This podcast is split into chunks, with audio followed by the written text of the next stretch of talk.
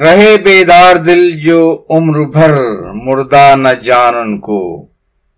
برابر رات دن جاگے تھے اب آرام کرتے ہیں۔ بسم اللہ الرحمن الرحیم۔ السلام علیکم۔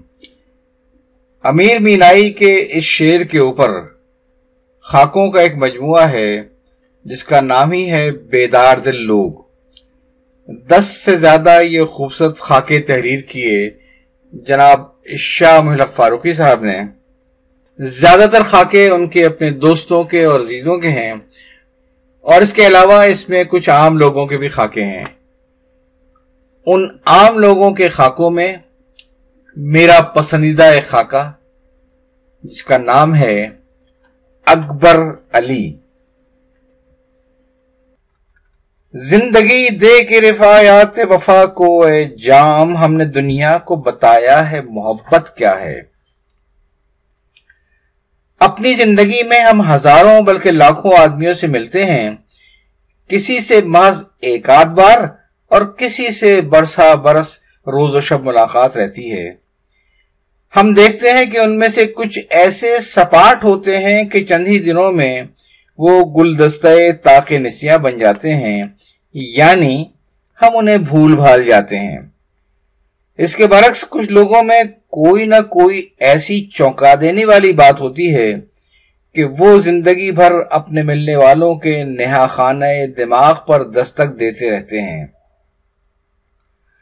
وہ اپنی کسی خصوصیت یا چند خصوصیات کی بنا پر اپنے ملنے والوں پر ایک ناقابل فراموش اور دیر پا اثر چھوڑ جاتے ہیں۔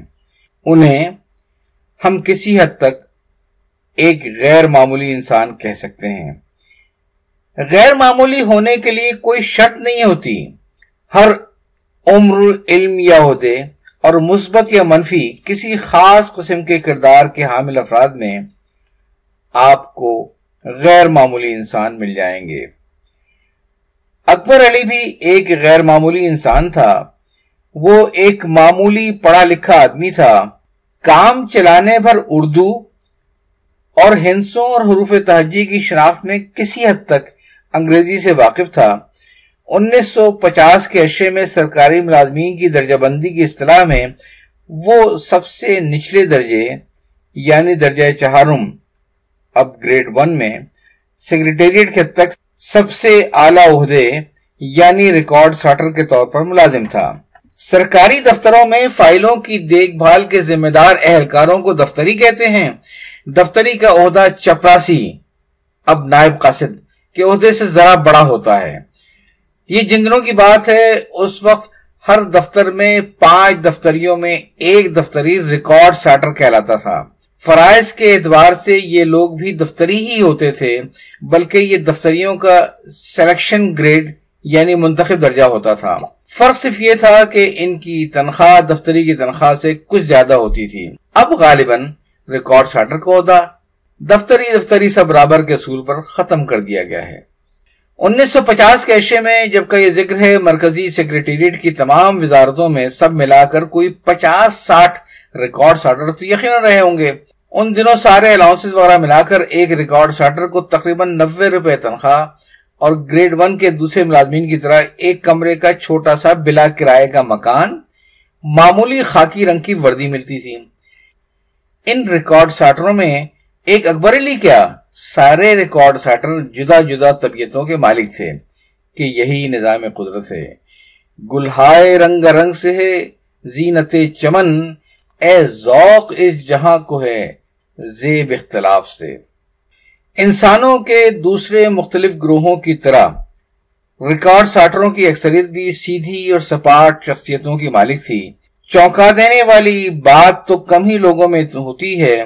مثلا ریکارڈ ساٹروں میں ہی ایک دفتر میں اجمل نامی ایک ریکارڈ ساٹر بھی تھا۔ وہ اپنی تنخواہ کے نوے روپوں میں سے بمشکل پچیس روپے اپنی ذات پر خرچ کرتا ہوگا۔ دفتر ہی سے ملی ہوئی وردی کثیف حالت میں ہمیشہ زیب تن ہوتی۔ شاید رات کو بھی وہ وہی دن والی وردی پہن کر سو جاتا تھا۔ ہولیا اس کا سر سے پیر تک اجاڑ رہتا۔ کھانا اگر موقع ملا تو کسی کے ساتھ یا کسی کا پسخوردہ کھا لیا۔ ورنہ بدرجہ مجبوری پیٹ کا دوزخ بھرنے کے لیے چار چھ آنے اپنی جیب سے خرچ کر لیے۔ اجمل بلا شبہ اپنی پوری تنخواہ جوابی تاروں پر خرچ کرتا تھا۔ یہ سلسلہ بڑا عجیب اور دلچسپ تھا۔ شاید اس نے غالب کا وہ شعر پڑھ یا سن رکھا تھا، کیونکہ اس کا عمل ہمیشہ اسی پر رہا۔ خط لکھیں گے گرچہ مطلب کچھ نہ ہو، ہم تو عاشق ہیں تمہارے نام کے۔ اجمل لاہور کی ایک مشہور مغنیہ، بلکہ اس کے نام کا عاشق تھا۔ نام کا عاشق اس لیے کہ اس نے اس مغنیہ کی زیارت شاید کبھی بھی نہ کی ہوگی۔ اگر اس نے کبھی اسے دیکھا بھی ہوگا تو بہت دور سے دیکھا ہوگا۔ اجمل کو مغنیہ سے محبت تھی، لیکن اس کی محبت یک طرفہ اور افلاطونی تھی، جس کا سار وہ بس ان جوابی تاروں سے کرتا تھا جو ہر دوسرے تیسرے دن وہ مغنیہ کے پرائیویٹ سیکرٹری کے نام بھیجتا تھا۔ لاہور سے متعلق کسی قسم کی کوئی خطرناک یا غیر معمولی خبر کسی اخبار میں اجمل کی نظر سے گزری یا اور کہیں سے اس کے کانوں میں پڑی تو وہ تڑپ اٹھتا تھا۔ باغ جنا میں کوئی درخت گر گیا، مال روڈ پر کوئی شخص کسی گاڑی کے نیچے آ کر ہلاک ہو گیا۔ بھاٹی گیٹ میں کسی نے کسی کو قتل یا زخمی کر دیا۔ گلبرگ میں دو بچوں کو خسرہ نکل آئی یا کسی ناکام محبت نے شادرہ کے نزدیک ریل کی پٹری پر سر رکھ کر خودکشی کر لی۔ غرض، ہر ایسے نازک موقع پر پرستار اجمل کو مغنیہ کی فکر پڑ جاتی۔ وہ تیر کی طرح تار گھر پہنچتا، مغنیہ کے پرائیویٹ سیکرٹری کو ارجنٹ جوابی تار بھیجتا۔ Wire welfare of madam madam کی خیریت سے مطلع کیجیے ظاہر ہے تار جوابی ہوتا تھا، لہذا جواب دینے میں میڈم کی جیب سے تو کچھ خرچ ہوتا نہیں تھا۔ چنانچہ دوسرے دن اور کبھی کبھار اسی دن پرائیویٹ سیکرٹری کی طرف سے جواب آتا، میڈم از اوکے۔ جواب ملتے ہی اجمل کے سینے سے پتھر کے سل ہٹ جاتی اور وہ جوابی تار بھیجنے کے لیے لاہور میں واقع ہونے والے کسی دوسرے اندوہناک حادثے کا انتظار کرنے لگتا، جس کا میڈم سے کسی قسم کا تعلق ہونا ضروری نہیں تھا۔ بس حادثہ اور لاہور میں حادثہ ہونا اجمل کے لیے کافی تھا۔ چنانچہ تار ملتے ہی وہ دو چار دن میں کوئی نہ کوئی دوسرا حادثہ تلاش کر لیتا۔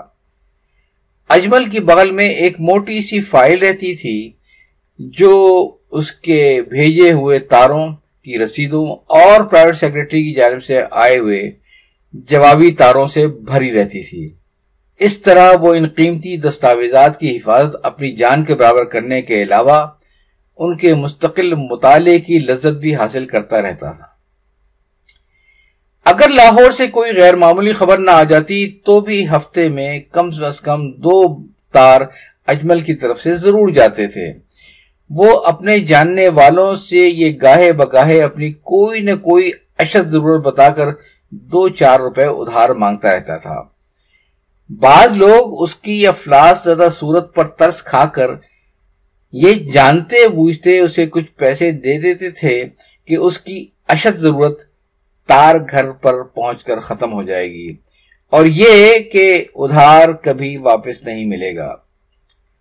بہرحال اب تو یہی دعا ہے کہ اجمل زندہ ہو تو اللہ اس کے حال پر رحم کرے، اگر وہ انتقال کر چکا ہو تو بھی خدا رحمت کرے ان عاشقان فلم و تھیٹر پر۔ میرا موضوع تو اکبر علی ہے۔ اجمل کا واقعہ تو محض تفنن تباہ کے طور پر بیان کر دیا گیا۔ اور وہ بھی صرف یہ بتانے کے لیے کہ اجمل ہی جیسا ایک ریکارڈ شاٹر اکبر علی تھا، جو تقریباً پینتیس سال کی عمر میں ایک بیوہ، ایک کمسن بچی اور اپنے جاننے والوں کے ذہنوں میں اپنے کردار کے انمٹ نقوش چھوڑ کر دنیا سے اس طرح رخصت ہوا کہ اس کے جاننے والوں کو یقین تھا کہ اس کے توشہ آخرت میں، اس کے اپنے اعمال صالحہ کے علاوہ درجنوں خاندانوں کی دعائیں بھی شامل ہوں گی۔ اگر میں خود کو یا اکبر علی کے جاننے والے چند لوگوں کو زمانے سے تعبیر کر سکتا، تو آج جبکہ تقریباً پینتالیس برس کے بعد بھی وہ مجھے یاد آتا رہتا ہے۔ میں اسے ان الفاظ میں خراج عقیدت پیش کرتا کہ جانے والے تجھے روئے گا زمانہ برسوں۔ اکبر علی آگرے کا رہنے والا اور اجمیر کے کسی دفتر میں ملازم تھا۔ پاکستان بنا تو ہجرت کر کے کراچی آ گیا، یہاں ایک مرکزی وزارت میں بطور دفتری ملازم ہو گیا، اور کچھ دنوں کے بعد ریکارڈ سیٹر کے عہدے پر اس کی ترقی ہو گئی۔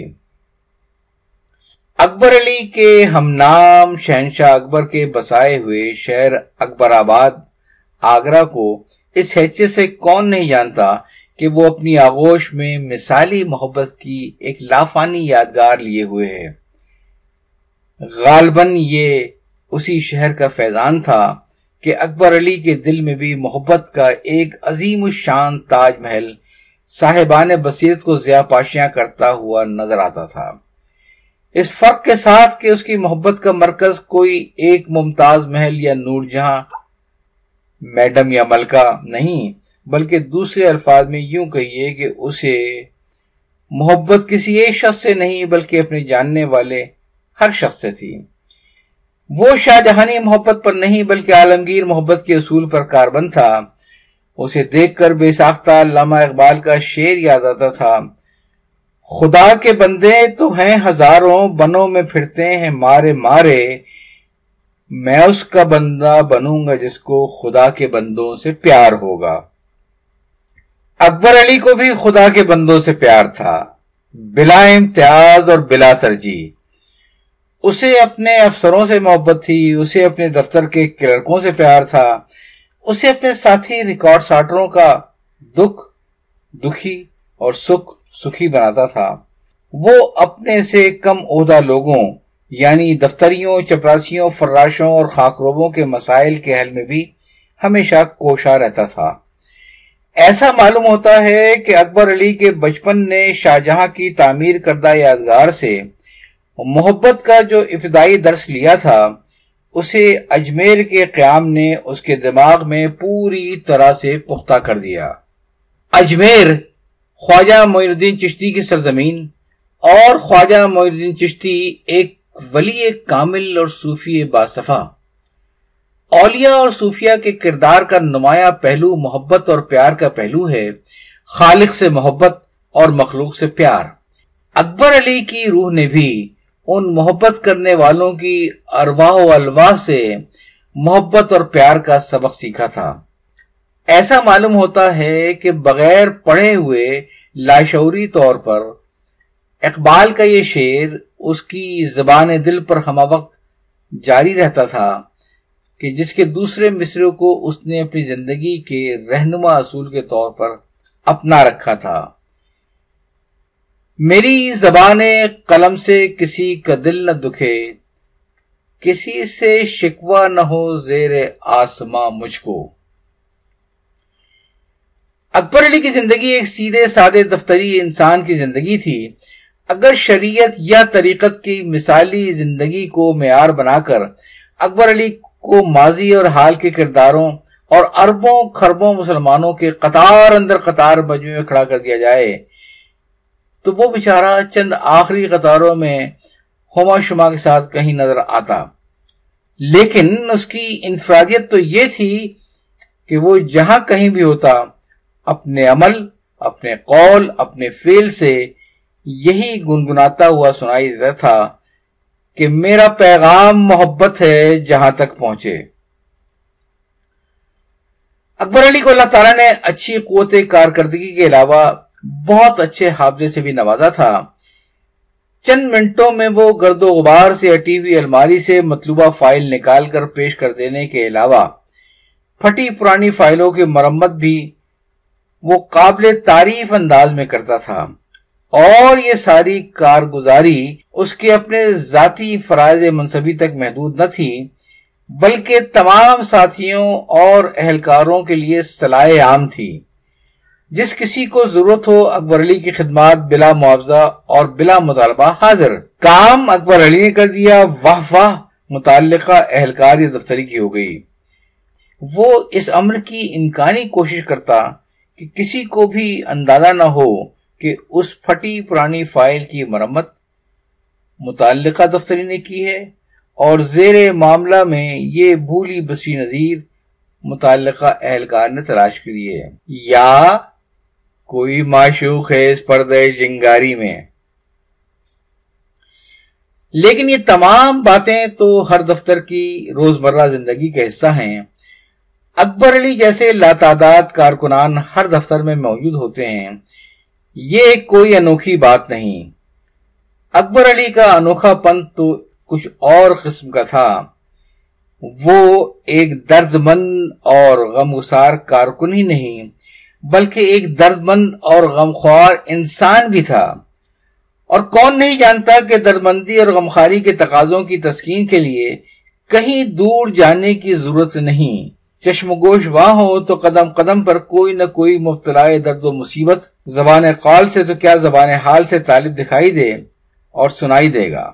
اپنے جاننے والوں کی مدد اور خدمت عام طریقوں کے مطابق کرنے کے علاوہ اکبر علی نے اپنا ایک انوکھا طریقہ وضع کر رکھا تھا۔ وہ ہر مہینے ضرورت مندوں کے لیے ہزار بارہ سو روپے سے لے کر تقریباً ڈھائی تین ہزار روپے تک کا قرض کا بندوبست کرتا۔